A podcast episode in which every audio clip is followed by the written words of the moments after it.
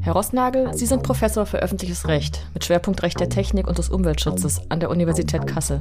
Seit März 2021 sind Sie außerdem hessischer Beauftragter für Datenschutz und Informationsfreiheit. Der Europäische Gerichtshof hat gesagt, dass die Bürgerinnen und Bürger in Europa ihre Grundrechte nicht dadurch verlieren dürfen, dass irgendwer Daten ins Ausland überträgt. Wie geht man damit um, mit diesem Auseinanderklaffen einer rechtlichen Vorgabe und der Realität, in der jetzt so viel gemacht werden müsste? Datenschutz selbst, ich glaube, da sind wir uns hier in der Runde alle einig, ist ja kein Selbstzweck. Also welche Werte werden geschützt, wenn wir unsere personenbezogenen Daten schützen? Also wenn wir Assistenzsysteme nehmen, dann ist das mit die größte Herausforderung für den Datenschutz überhaupt, weil solche Systeme die Datenschutzgrundsätze weitgehend bis komplett unterlaufen. Dass unsere ureigensten Dinge nicht jeder wissen darf, ist klar. Das deutsche Grundgesetz schützt die informationelle Selbstbestimmung als Grundrecht. Wenn es um den Schutz personenbezogener Daten vor unrechtmäßiger Nutzung geht, scheinen sich aber zwei Grundüberzeugungen unversöhnlich gegenüberzustehen. Für die einen ist Datenschutz eine unerlässliche Bedingung für die Wahrung unserer freiheitlich-demokratischen Grundrechte.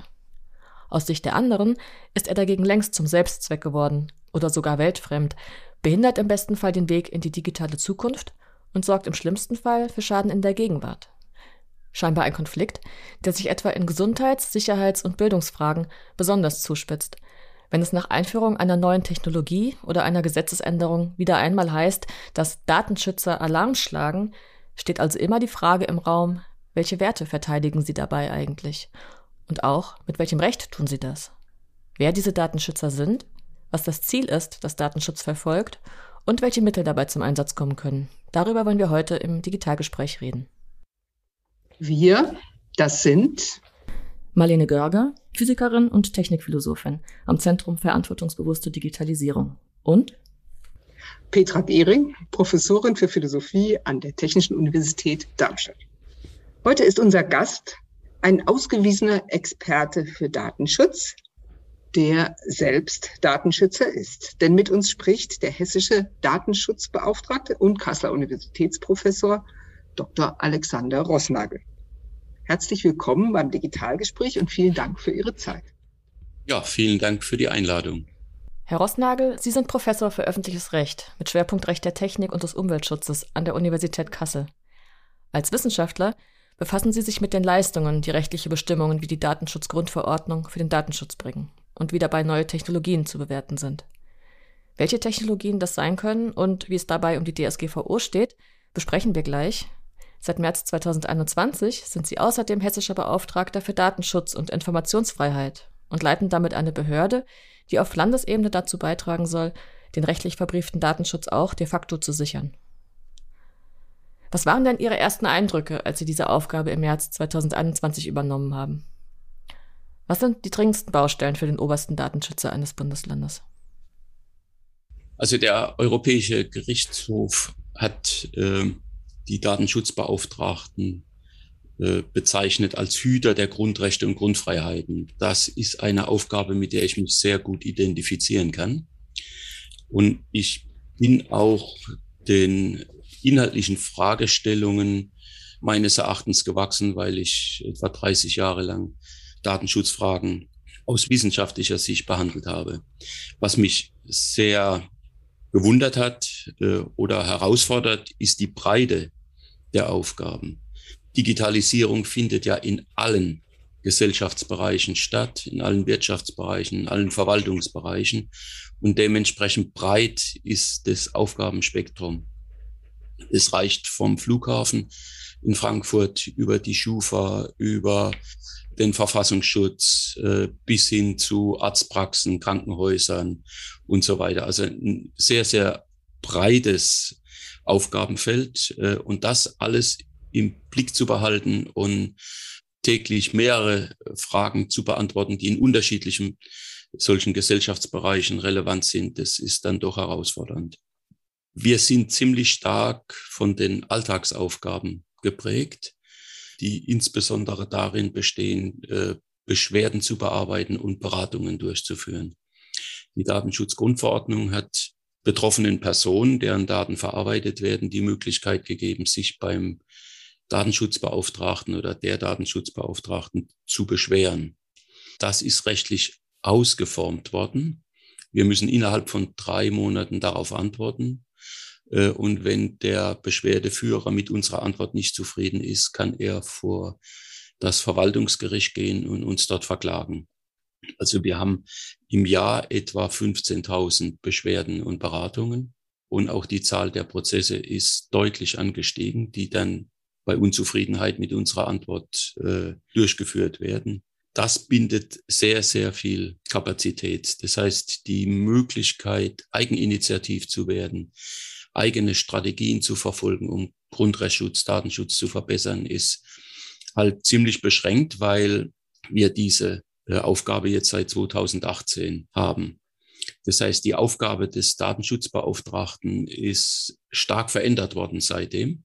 Sie ist jetzt viel stärker juridifiziert. Äh, also man hat mit Prozessen zu tun. Äh, die Verfahren sind viel mehr formalisiert und man muss eine irrsinnige Fülle solcher Verfahren durchführen. Wir versuchen trotzdem, das eine oder andere aufzunehmen und da dann koordiniert und nicht von Fall zu Fall, sondern strategisch mit Datenschutzproblemen umzugehen. Und Sie hatten jetzt nach den Baustellen gefragt. Also seit anderthalb Jahren ist die Hauptbaustelle Corona. Äh, das wundert aber niemand. Also nicht nur in der Organisation der eigenen Arbeit, sondern äh, alle vier Wochen gab es ja entsprechende Konferenzen im Bundeskanzleramt und in der Folge dann immer wieder neue Corona-Schutzverordnungen für dieses Thema, für jenes Thema. Und immer bringt es neue Fragestellungen mit sich. Was darf denn jetzt eine Behörde, was darf ein Unternehmer, was darf ein Restaurant, was ein Sportclub und so weiter. Und da gibt es dann ganz, ganz viele Fragestellungen, auch viele Datenverarbeitungen, die unzulässig sind, gegen die man dann einschreiten muss und ganz viele Beschwerden. Und das ist ein Thema, das sich wirklich so durchzieht. Wir versuchen durch Publikation auf unserer Homepage so die meisten Fragen, die größten Unsicherheiten abzufangen. Aber dann gibt es doch ganz viele Einzelthemen, die entsprechend behandelt werden. Eine weitere Baustelle ist äh, oder hängt mit der Technik zusammen. Also wir sind momentan gerade an dem Thema Faxen.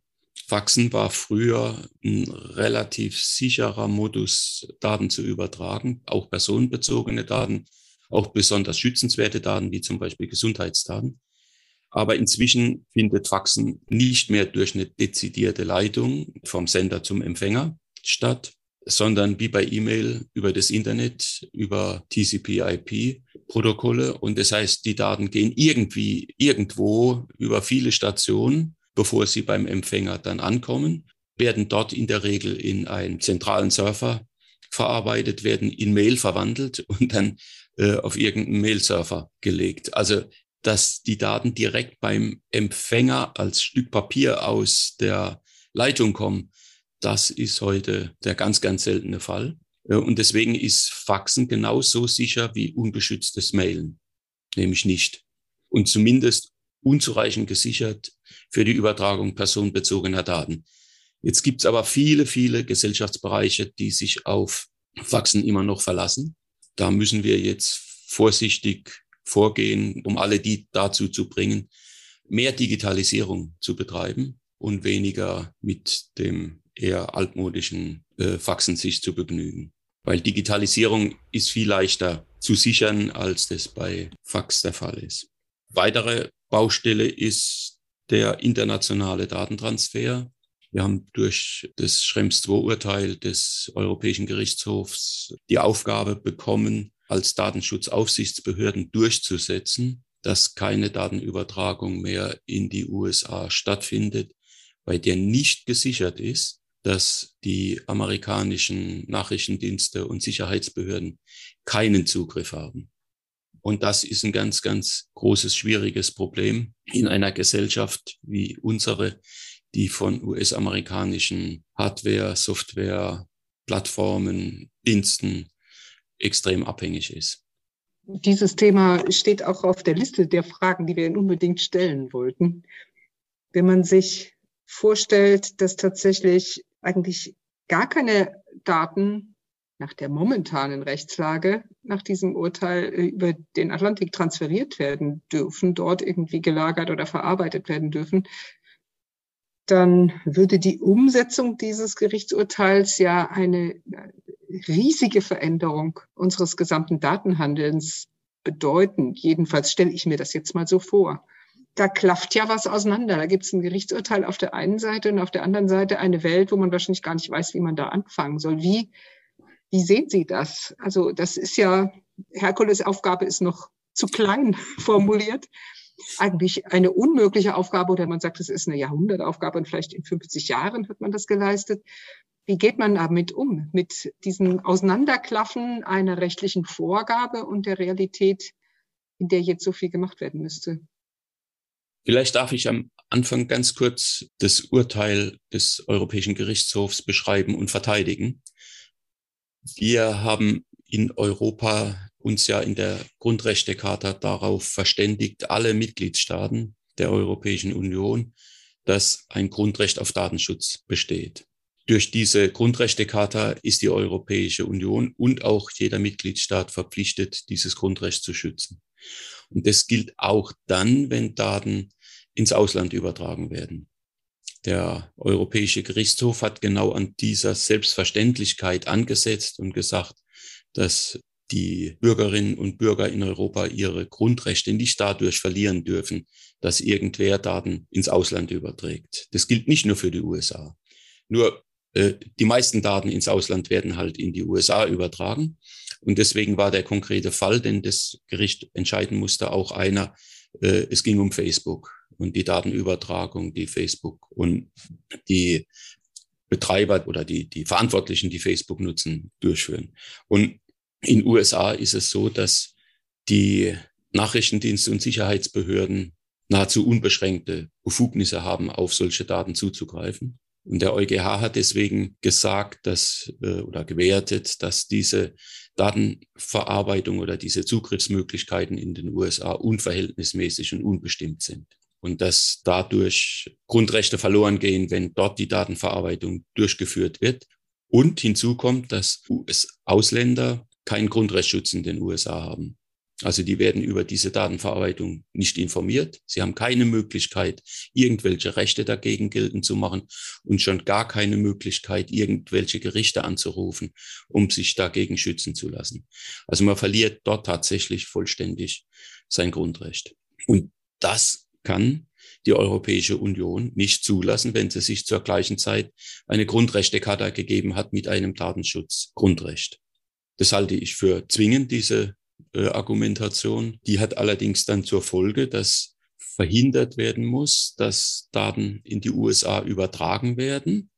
Sie dürfen übertragen werden, wenn sie zusätzliche Schutzmaßnahmen haben, die vor einem Zugriff der Sicherheitsbehörden schützen. Das ist allerdings äußerst schwierig und nur in seltenen Fällen möglich.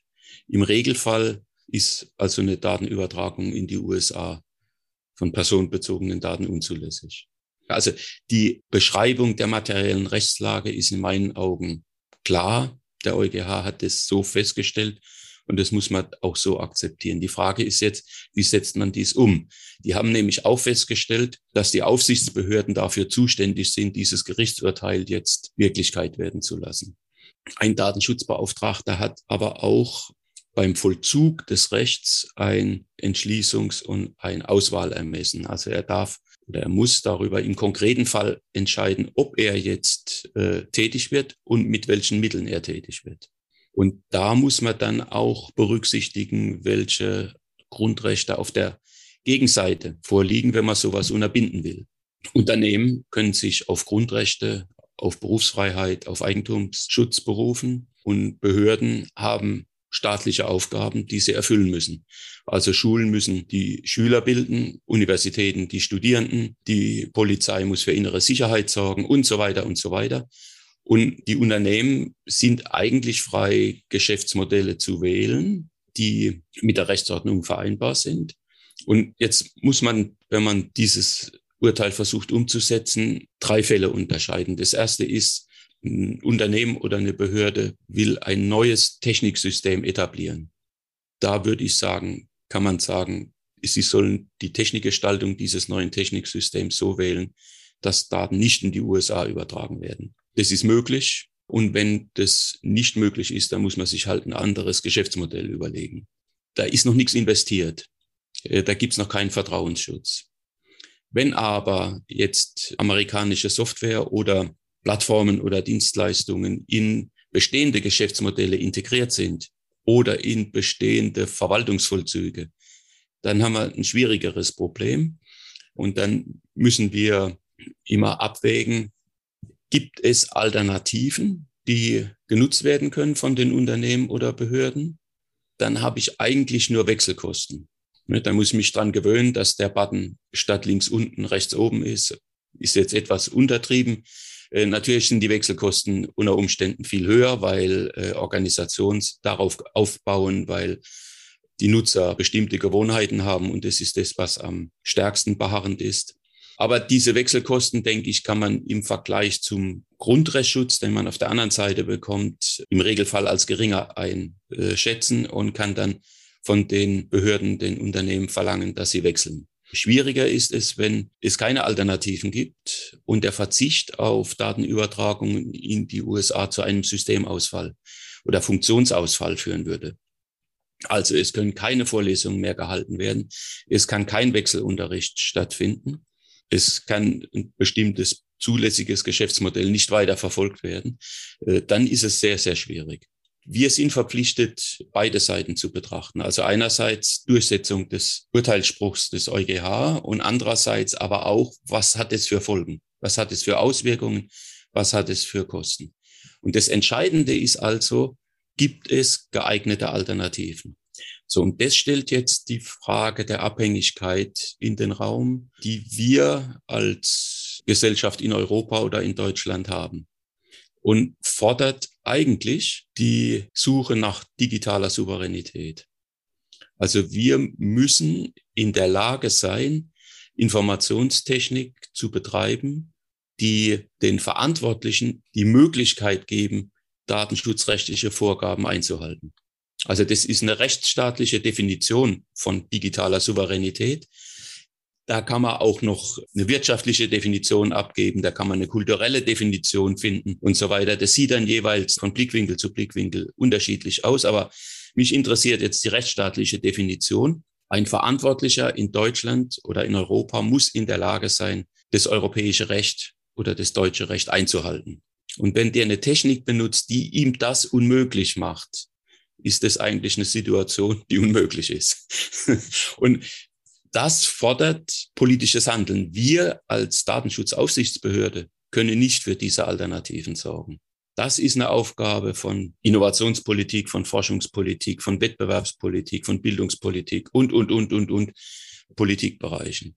Also das ist eine ganz, ganz schwierige, umfassende Aufgabe, die aber notwendig ist, wenn wir unsere eigenen Gesetze in unserem eigenen Land durchsetzen wollen. Das heißt nicht, dass das protektionistisch ist, dass das äh, US-amerikanische Unternehmen von vorne weg und grundsätzlich ausschließt. Aber, und da gibt es viele gute Beispiele, die müssen ihr Angebot so machen, dass die Datenverarbeitung nicht in den USA, sondern bei uns stattfindet. Da kann man lang diskutieren, wie man das im Detail macht, aber das ist eigentlich die Aufgabe, jetzt rauszufinden, wo gibt es solche Alternativen, die nicht zu einem Funktionsausfall führen, sondern nur zu Wechselkosten.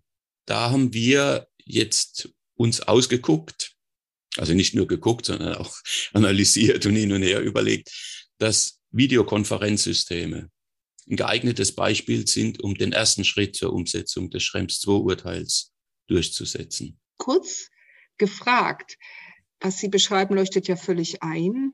Wie konnte es kommen, dass Schrems II das Urteil so spät kommt und dass wir offensichtlich Jahre, wenn nicht gar Jahrzehnte auf einem Technologiepfad unterwegs waren oder Produkte genutzt haben, die im Grunde äh, mit den europäischen Grundrechten nicht im Einklang sind? Die Abhängigkeit ist ja allmählich entstanden. Kann man sich das erklären im Rückblick? Also amerikanische äh, Angebote von Plattformen oder von Dienstleistungen oder von Software zeichnet sich dadurch aus, dass sie auf der Nutzerseite mit der Zeit immer besser geworden sind und die europäischen an der Stelle ins Hintertreffen geraten sind. Im Backend sind dann die europäischen Angebote wieder besser, aber das hat nichts äh, mit dem Frontend gegenüber dem Nutzer zu tun.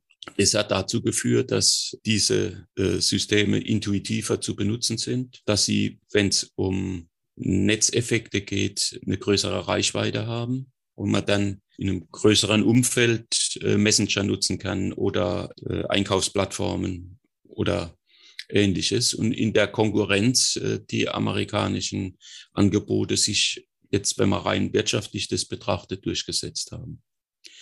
Und es entstand auch eine, sage ich mal, politische Zwangssituation. Wir sind eigentlich beide Seiten davon abhängig, dass es zum Datenaustausch kommt zwischen Europa und USA. Aber da ist ein kleines Machtungleichgewicht drin. Und die USA konnten dann im Jahr 2000 durchsetzen, dass die etwas dünnen Angebote von Datenschutz, die die amerikanische Seite gegeben hat, der Europäischen Kommission ausreichten. Und sie haben dann Safe Harbor abgeschlossen, also ein Abkommen, das Datenübertragungen nach USA rechtfertigt, rechtlich zulässig macht und das alles nur dafür, dass amerikanische äh, Unternehmen von sich selbst behaupten, dass sie bestimmte Datenverarbeitungen durchführen. Und das Thema mit den Nachrichtendiensten und äh, Sicherheitsbehörden in den USA hat man überhaupt nicht problematisiert. Und das war seit 2000 jetzt die Rechtfertigung. Seit 2000 gibt es heftige Kritik an diesem Abkommen oder gab es heftige Kritik. Die Datenschutzaufsichtsbehörden haben mehrfach festgestellt, dass das unzureichend ist. Das Europäische Parlament hat mehrfach Beschlüsse gegeben. Die Europäische Kommission hat daran festgehalten, um den Datenaustausch zu ermöglichen. Und erst 2015 war dann das erste Schrems-Urteil, bei dem der EuGH beschlossen oder festgestellt hat, dass äh, dieses Abkommen gegen die Grundrechte verstößt. Man muss hinzusagen, die Grundrechtecharta gilt erst ab 2009. Also insofern hat sich dann 2009 auch die Rechtslage etwas verändert. Und das war dann 2015. Aber ein Jahr später war die Europäische Kommission schon wieder da und hat uns ein neues Abkommen präsentiert, Privacy Shield, mit kosmetischen Verbesserungen und in der Sache genau das Gleiche noch einmal. Und zwar vollkommen klar, jedem Spezialisten in dem Bereich war das vollkommen klar, dass jetzt das einfach halt so dauert, bis so ein Prozess dann beim EuGH entschieden ist. Der begann 2016 dann das ganze Verfahren und führte dann im Juli 2020 zu dem Schrems II-Urteil. Das sind halt so die, die Zeiträume, die das Recht braucht, um dann zu abschließenden höchstrichterlichen Entscheidungen zu kommen. Überhaupt nicht passend zum Tempo der Digitalisierung. Aber das sind halt zwei soziale Systeme, die da gegeneinander laufen, die zeitlich alles andere als koordiniert sind. Welche Rolle spielen denn dann die Kooperationen zum Beispiel zwischen staatlichen Behörden und Akteuren und NGOs oder Aktivisten? Also die Schrems-Urteile, vielleicht kann man das mal erklären, heißen ja so nach dem ja, Datenschutzaktivisten Max Schrems, der eben die entsprechenden Klagen eingereicht hat. Ähm, ist das notwendig, dass man diese Gruppen stärkt und auch ernst nimmt, um letztendlich dann die Gerichte auch dazu zu bewegen, sich dieser Sachen anzunehmen? Ja, unbedingt. Es war nicht Schrems als Person allein. Er hatte aber die Verfahren in seinem Namen durchgeführt. Deswegen hat es jetzt dann auch äh, in der Umgangssprache diesen Titel Schrems 1, Schrems 2. Entscheidend, denke ich, ist die breite Unzufriedenheit mit dem Ergebnis der Verhandlungen der Europäischen Kommission. Wenn das jetzt nur Schrems als Person gewesen wäre, ich weiß nicht, wie es ausgegangen wäre, aber die sagen wir, breite Diskussion mit Grundrechtsschutz ist ein ganz, ganz grundsätzliches Problem. Ist denn ein Staat, ist eine Europäische Union, die sich normative Ziele gibt, verpflichtet, die auch global durchzusetzen? Da könnte man sagen, das ist ja imperialistisch, wenn man versucht, jetzt Werte weltweit durchzusetzen. Aber in diesem Fall ist es rein defensiv. Die Bürger haben Grundrechte und die müssen sie auch haben, wenn jemand Daten ins Ausland überträgt der soll dann die Übertragung unterlassen, wenn er nicht dafür oder die Rechtsordnung dafür äh, eintreten kann, dass die Grundrechte auch dort geschützt werden. Wenn da sich jetzt viele dafür einsetzen, dann hat der Europäische Gerichtshof auch eine entsprechende Unterstützung in der öffentlichen Diskussion und dann kommt sein Urteil nicht ganz überraschend, sondern äh, stößt auf Zustimmung und kann sich dann auch in der Folgezeit behaupten. Wir haben jetzt viel darüber gesprochen, dass Datenschutz ein Grundrecht ist. Vielleicht lohnt es sich auch mal drüber zu sprechen, warum. Wir haben ja in der Öffentlichkeit gleichzeitig auch Stimmen, die Datenschutz zuweilen kritisieren. Also wir haben ganz ähm, heftige Diskussionen erlebt in den Anfängen der Corona-Pandemie, wo dann teilweise Datenschutz Lebensschutz gegenübergestellt wurde, was, glaube ich, eine, ja, die maximale Zuspitzung ist, die man da so vornehmen kann. Datenschutz selbst, ich glaube, da sind wir uns hier in der Runde alle einig, ist ja kein Selbstzweck. Also welche Werte werden geschützt, wenn wir unsere personenbezogenen Daten schützen? Ich gebe jetzt erstmal eine, eine, allgemeine Antwort, aber ganz zum Schluss würde ich gerne nochmal auf das Verhältnis von Gesundheitsschutz und Datenschutz gern zu sprechen kommen. Also nach etwa einem Jahrzehnt Diskussion hat das Bundesverfassungsgericht 1983 in dem Volkszählungsurteil festgestellt, dass Persönlichkeitsentfaltung ein Grundrecht, Artikel 2 Grundgesetz, und Menschenwürde auch ein Grundrecht, Artikel 1 Grundgesetz, in einer Welt der Datenverarbeitung nur so verstanden werden kann, dass diese beiden Grundrechte der einzelnen Person ein Recht auf informationelle Selbstbestimmung gibt. Also ein Recht darauf, selbst darüber zu bestimmen, wie Daten über diese Person, die ja das Leben dieser Person abbilden, in der gesellschaftlichen Kommunikation verwendet werden. Und haben festgestellt, wenn das die Person nicht könnte, dann könnte sie sich nicht mehr frei entfalten und man könnte nicht sagen, dass sie eine ausreichende Menschenwürde noch hat. Weil dann haben wir eine Asymmetrie zwischen demjenigen, der die Daten verarbeitet und der betroffenen Person, die dazu führt, dass es für die betroffene Person intransparent ist, was der Datenverarbeiter über sie weiß und umgekehrt der Datenverarbeiter potenziell alles über sie wissen kann, was er gespeichert hat und was für Schlussfolgerungen er daraus ziehen kann. Und dann kann der Einzelne nicht mehr selbstbewusst und selbstbestimmt auftreten in der Gesellschaft. Er kann in den verschiedenen Rollen, die er hat, nicht mehr sich so darstellen, wie es kontextadäquat ist. Wenn man sich überlegt, was ist denn überhaupt Persönlichkeit was ist Persönlichkeitsentfaltung, dann muss man sich klar machen, Persönlichkeit entwickelt sich in der gesellschaftlichen Kommunikation und die führe ich in unterschiedlichen Kontexten oder in unterschiedlichen Rollen. Ich muss selbst bestimmen können, was das gesellschaftliche Umfeld über mich weiß, damit ich mich bestimmt darstellen kann, das zurückgespiegelt bekomme und mich dann darüber entfalte. Es macht einen Unterschied, ob ich jetzt im Sportclub auftrete, als Studierender in der Uni oder mit meiner Mutter kommuniziere oder mit meinem Partner oder meiner Partnerin. Die im Sportclub sollen nicht alles wissen, was ich meiner Mutter sage. Äh, sie sollen auch nicht alles wissen, was ich meiner Freundin sage.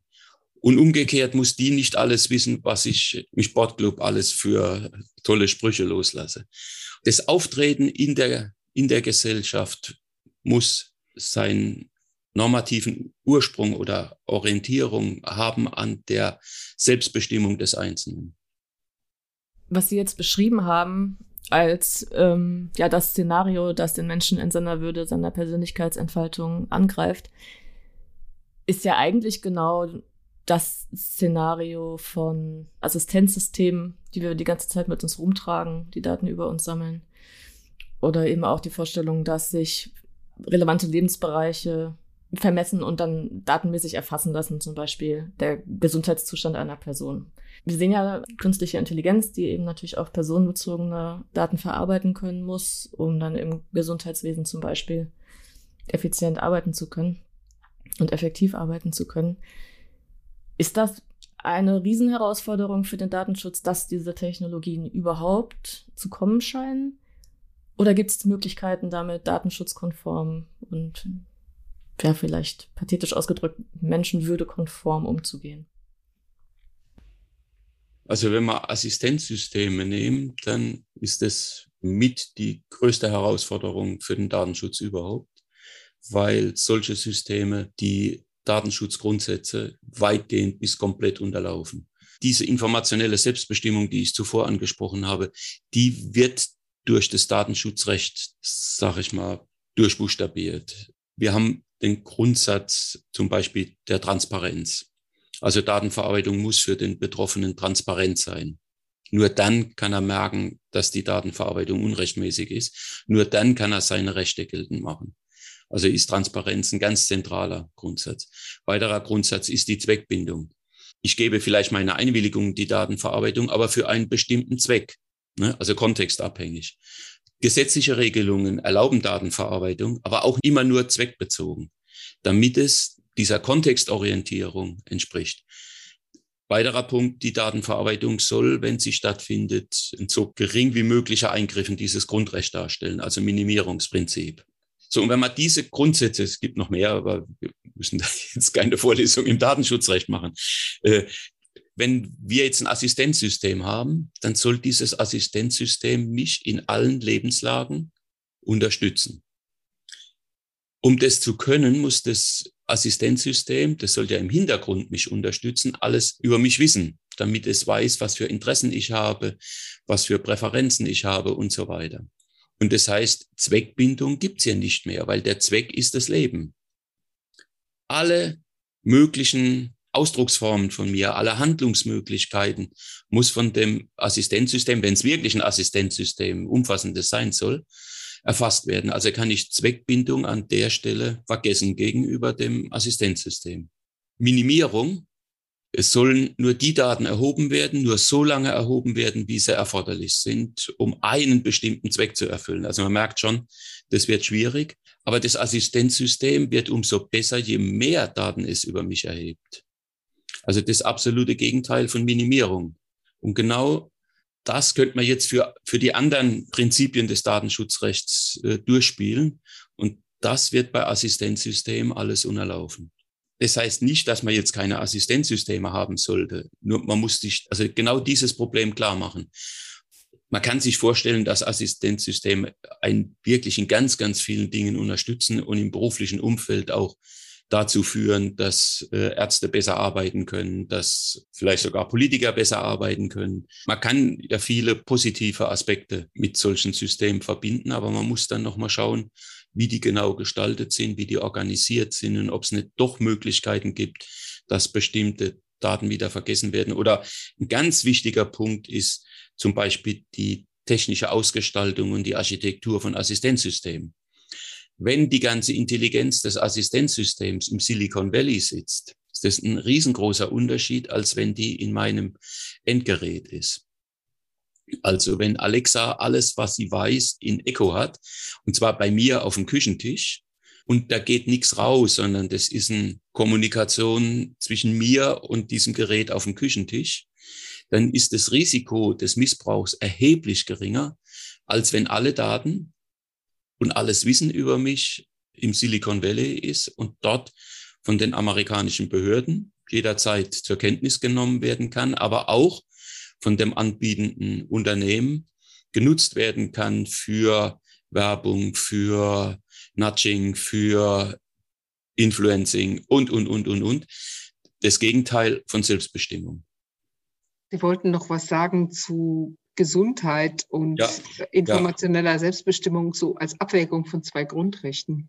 Ja, die Vorsitzende und der stellvertretende Vorsitzende des Ethikrats der Bundesregierung haben zum Ausdruck gebracht, also Herr Niederrümelin sogar explizit wortwörtlich, der Datenschutz wäre für den Tod von Hunderten von Corona-Infizierten schuld. Und Frau Buix hat äh, ohne diese Zahl aber ähnlich zum Ausdruck gebracht, der Datenschutz sei das einzige Grundrecht, das nicht zurückgesteckt hätte gegenüber dem, dem Gesundheitsschutz. Ich halte es für komplett falsch. Also ein Faktencheck überstehen diese Aussagen nicht. Zum Beispiel hat mein Vorgänger für Hessen alle gängigen Videokonferenzen zugelassen solange die Schulen die benötigen, um auf Corona reagieren zu können und die Universitäten äh, ebenfalls zum gleichen Zweck. Und so sind ganz, ganz viele Datenverarbeitungen geduldet worden. Also so wie Homeoffice realisiert worden ist, war das alles andere als datenschutzkorrekt. Trotzdem haben Sie nie irgendwas gehört von einem Datenschützer, dass jetzt das Homeoffice gecancelt werden müsste. Die Datenschützer haben stark mitgewirkt bei der Gestaltung der Corona-Warn-App. Sie haben Details kritisiert an der Luca-App, aber nicht die Luca-App als solche in Frage gestellt. Und man könnte jetzt ganz viele Beispiele noch nennen, wo die Datenschützer, also ich dann jetzt auch seit dem 1. März, zum Beispiel in der Organisation von Impfzentren, in der Verwendung von Daten äh, für die Kontaktnachverfolgung und so weiter. Also da hat man an Kleinigkeiten, an Details äh, gearbeitet, aber die zusätzliche Datenverarbeitung, die jetzt zur Bekämpfung von Corona genutzt worden ist, nicht in Frage gestellt, weil es ja hier um ein Konflikt zwischen zwei Grundrechten geht. Wir haben einerseits in Artikel 2 Absatz 2 das Grundrecht auf Leben und Gesundheit und haben andererseits in Artikel 1 und in Artikel 2.1 das Recht auf informationelle Selbstbestimmung. Da, da darf man keines von beiden maximieren, sondern man muss ein Optimum finden in der Anwendung von beiden Grundrechten. Man muss beide so weit wie möglich zur Geltung verschaffen. Und ich würde vielleicht mal so sagen, die Bekämpfung der Corona-Pandemie war deswegen auch möglich, weil viele Menschen dem vertrauen konnten, weil sie gesehen haben, dass da auch Datenschutz berücksichtigt wird und dass das jetzt nicht benutzt wird, um möglichst viel Daten über die Menschen zu sammeln und die dann wiederum gegen sie zu verwenden, sondern dass mit Augenmaß vorgegangen wurde. Datenschutz hat den Gesundheitsschutz nicht beeinträchtigt, aber umgekehrt sind bei den Gesundheitsschutzmaßnahmen auch immer womöglich in der Schnelle und äh, so weiter Datenschutzaspekte berücksichtigt worden. Und das Entscheidende ist, dass wir hier Vertrauen gewinnen oder gewonnen haben. Und das war nur auf diese Weise möglich. Also man kann durch Gestaltung der Datenverarbeitung sowohl das Ziel der Datenverarbeitung erreichen, hier Gesundheitsschutz, als auch Datenschutz gewährleisten. Das ist nicht unmöglich und deswegen ist es in meinen Augen der vollkommen falsche Weg, diese beiden Grundrechte gegeneinander auszuspielen und zu sagen, die Verfolgung des einen Grundrechts führt zur Verletzung des anderen. Das ist in der Wirklichkeit nicht so gewesen und das ist theoretisch und politisch strategisch für mich der komplett falsche Weg. Stichwort Videoconferencing, das tatsächlich in der Pandemie ja, breit ermöglicht worden ist, auch sehr schnell ermöglicht worden ist. Sie haben jetzt für Hessen angekündigt, dass an den hessischen Schulen die Frage, ob weiterhin alle Videoconferencing-Software genutzt werden kann, auch diejenige, die Daten über den Atlantik äh, und aus dem europäischen Rechtsraum heraustransportiert, dass äh, diese Frage neu geprüft wird. Und Sie haben signalisiert als hessischer Datenschutzzuständiger, dass die Schulen in Hessen jetzt eine Software wählen müssen, also wechseln müssen. Da wurde schon unterschiedlich darauf reagiert. Das ist ja ein Wechsel, über den man sicherlich jetzt auch streiten wird. Das macht Mühe, das hat Wechselkosten, wie Sie gesagt haben. Wo steht der Prozess in Hessen? Äh, machen das andere Bundesländer auch? Und was erwarten Sie in den nächsten Wochen und Monaten an dieser Front, sage ich jetzt mal, der Aufgabe liebgewonnener Videoconferencing-Systeme in Schulen? Der Kollege Ronellenfitsch, mein Vorgänger, hat äh, im März 2020 eine Duldung ausgesprochen für alle äh, gängigen äh, Videokonferenzsysteme an den Schulen und hat die, die dann nochmal im Juli 2020 verlängert und zwar bis zum 31.07.2021. Und ich habe im März dann äh, darauf hingewiesen, dass die Duldung ausläuft, wie ein Jahr zuvor schon festgelegt. Und dass die nicht verlängert werden kann angesichts der Entscheidung von Schrems 2. Duldung bedeutet, dass man ein, ein rechtswidriges Verhalten äh, rechtfertigt und legitimiert. Und das kann ich nach den klaren Aussagen des Schrems 2 Urteils nicht mehr tun. Da würde ich selbst rechtswidrig handeln. Aber es gibt ja dieses Ermessen, das Vollzugsermessen, von dem ich vorhin gesprochen habe. Und da muss man eben die Folgen auch berücksichtigen, die bestimmte Maßnahmen des Datenschutzbeauftragten hätten. Bei Videokonferenzen gibt es Alternativen. Und wenn die Alternativen ausreichend geeignet sind, dann habe ich keinen Funktionsverlust, sondern nur sogenannte Wechselkosten.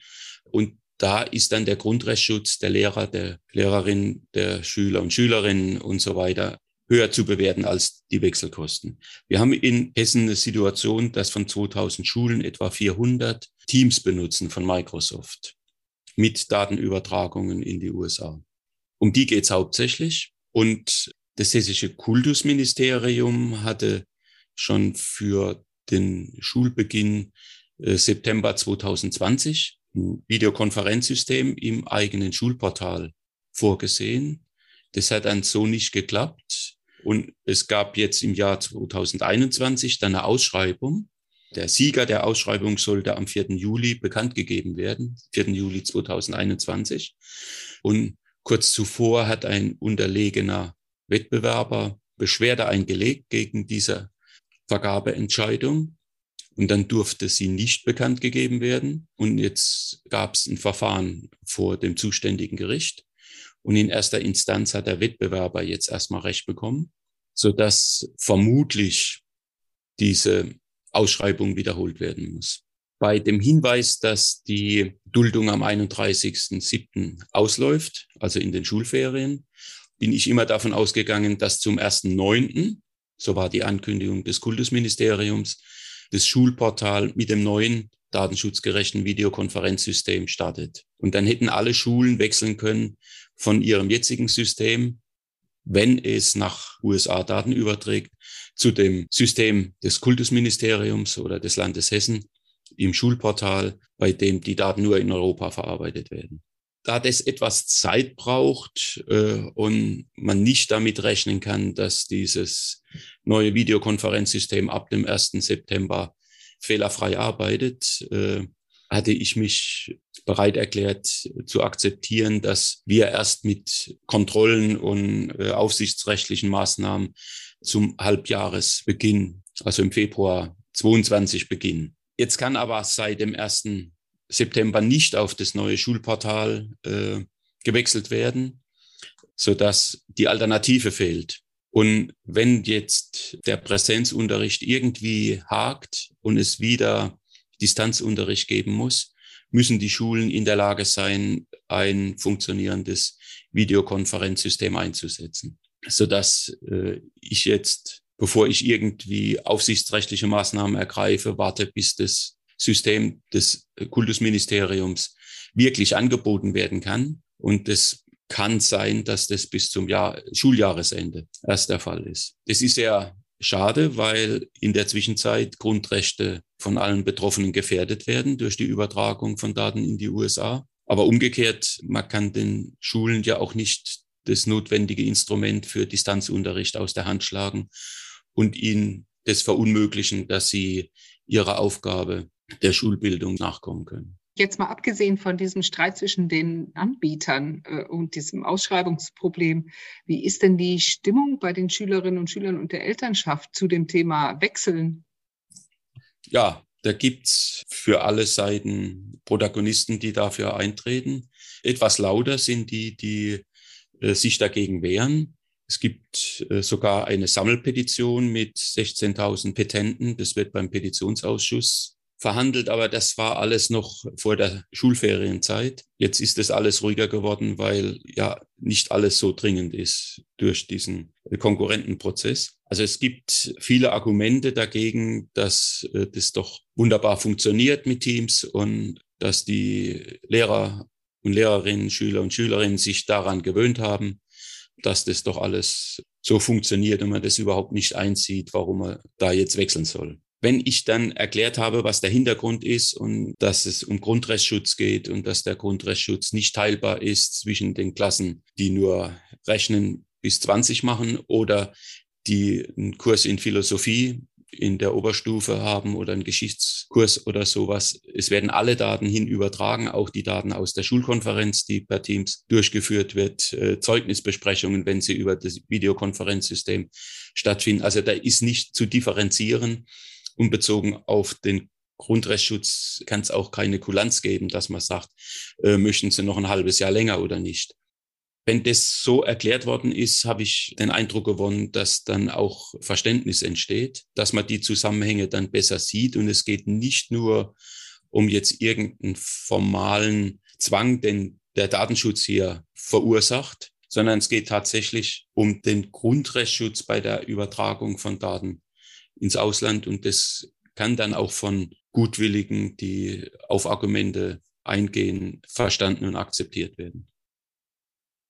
Haben Sie den Eindruck, es ist ein gemeinsames Ziel aller Entscheidungsträger, darauf hinzuarbeiten, dass wir in Europa die DSGVO zum Maßstab machen für die Ausgestaltung unserer digitalen Infrastrukturen? Also, dass es irgendwann selbstverständlich sein wird, dass wir im Alltag nicht mehr dagegen verstoßen? Oder denken Sie, es ist wahrscheinlicher, dass die aktuellen Gewohnheiten sich durchsetzen? Oder Innovationen, Fakten, die geschaffen werden und dann einfach Dämme brechen im Datenschutz? Also zuerst möchte ich darauf hinweisen, dass äh, die Datenschutzgrundverordnung nicht für das rein private Nutzen von Datenverarbeitungstechnik gilt. Also wer im privaten Bereich Messenger benutzt, die die eigenen Daten und die der Familie verarbeiten, oder wer ein Videokonferenzsystem nutzt, um mit seinen Eltern zu kommunizieren oder so, der verstößt nicht gegen die Datenschutzgrundverordnung. Also es geht um Machtgefälle. Es geht darum, dass Arbeitgeber, Behörden, Schulen, Universitäten festlegen, welche Daten von Betroffenen verarbeitet werden und es dann durchziehen. Für die gilt die Datenschutzgrundverordnung. Die müssen sich an bestimmte Regeln halten und können das nicht aus eigener Willkür entscheiden. Diese Daten will ich jetzt haben und die will ich verarbeiten. Also die Verarbeitung fremder betroffener Personen ist das Thema der Datenschutzgrundverordnung. Die Datenschutzgrundverordnung gilt bei uns jetzt erst seit 2018, seit Mai 2018, also seit drei Jahren. Und es hat sich schon viel geändert. Die Datenschutzgrundverordnung wird deutlich stärker beachtet, als es vorher die Datenschutzrichtlinie war oder das Bundesdatenschutzgesetz, auch weil sie mit drakonischen äh, Sanktionen im Hintergrund droht. Wir haben noch bei weitem nicht überall Konformität mit der Datenschutzgrundverordnung, aber ich habe den Eindruck, dass das zunimmt. Also in meinem neuen Amt hatte ich jetzt auch viele, ich sage mal in Anführungsstriche, Vorstellungsgespräche mit Ministerien, mit Behörden, die ziemlich viel Datenverarbeitung machen mit großen Unternehmen. Und da habe ich den Eindruck gewonnen, dass für die Datenschutzkonformität kein grundsätzliches Problem ist. Es gibt viele Unsicherheiten, ob denn dieses Handeln oder jenes Handeln der Datenschutzgrundverordnung entspricht. Aber wenn man erklärt, dass das mit Artikel X oder Y nicht vereinbar ist, dann wird es akzeptiert. Also da stoße ich nicht auf grundsätzlichen Widerstand, äh, sondern die Frage, wie kann ich das denn machen, dass ich datenschutzkonform bin und trotzdem meine Funktion jeweils erfülle. Also insofern gibt es ein gemeinsames Ziel und ich glaube, dass das auch von allen, die etwas intensiver über Digitalisierung nachdenken, akzeptiert worden ist inzwischen, dass Datenschutz ein notwendiger Vertrauensfaktor ist für die Digitalisierung und dass Digitalisierung nicht möglich ist, wenn man die Nutzer nicht mitnehmen kann. Und die kann man nur mitnehmen, wenn die entsprechendes Vertrauen haben. Und insofern hängt Digitalisierung und Datenschutz positiv miteinander zusammen. Also ein sinnvoll verstandener Datenschutz kann dazu beitragen, dass Digitalisierung auch gelingt und dann menschengerecht, grundrechtsgerecht und so weiter ist. Also Digitalisierung, so wie wir sie haben wollen, kann man nur bekommen, wenn man den Datenschutz auch mit berücksichtigt. Damit ist auch diese Folge des Digitalgesprächs zu Ende. Wir bedanken uns bei Professor Alexander Rossnagel, dem hessischen Beauftragten für Datenschutz und Informationsfreiheit, für das spannende Gespräch und die interessanten Eindrücke und Einordnungen. Wie immer auch vielen Dank an Sie, liebe Zuhörerinnen und Zuhörer, für Ihr Interesse und Ihre Aufmerksamkeit. Wenn Sie mögen, hören wir uns in 14 Tagen wieder bei der nächsten Folge des Digitalgesprächs, dem Podcast von CVEDI, dem Zentrum Verantwortungsbewusste Digitalisierung.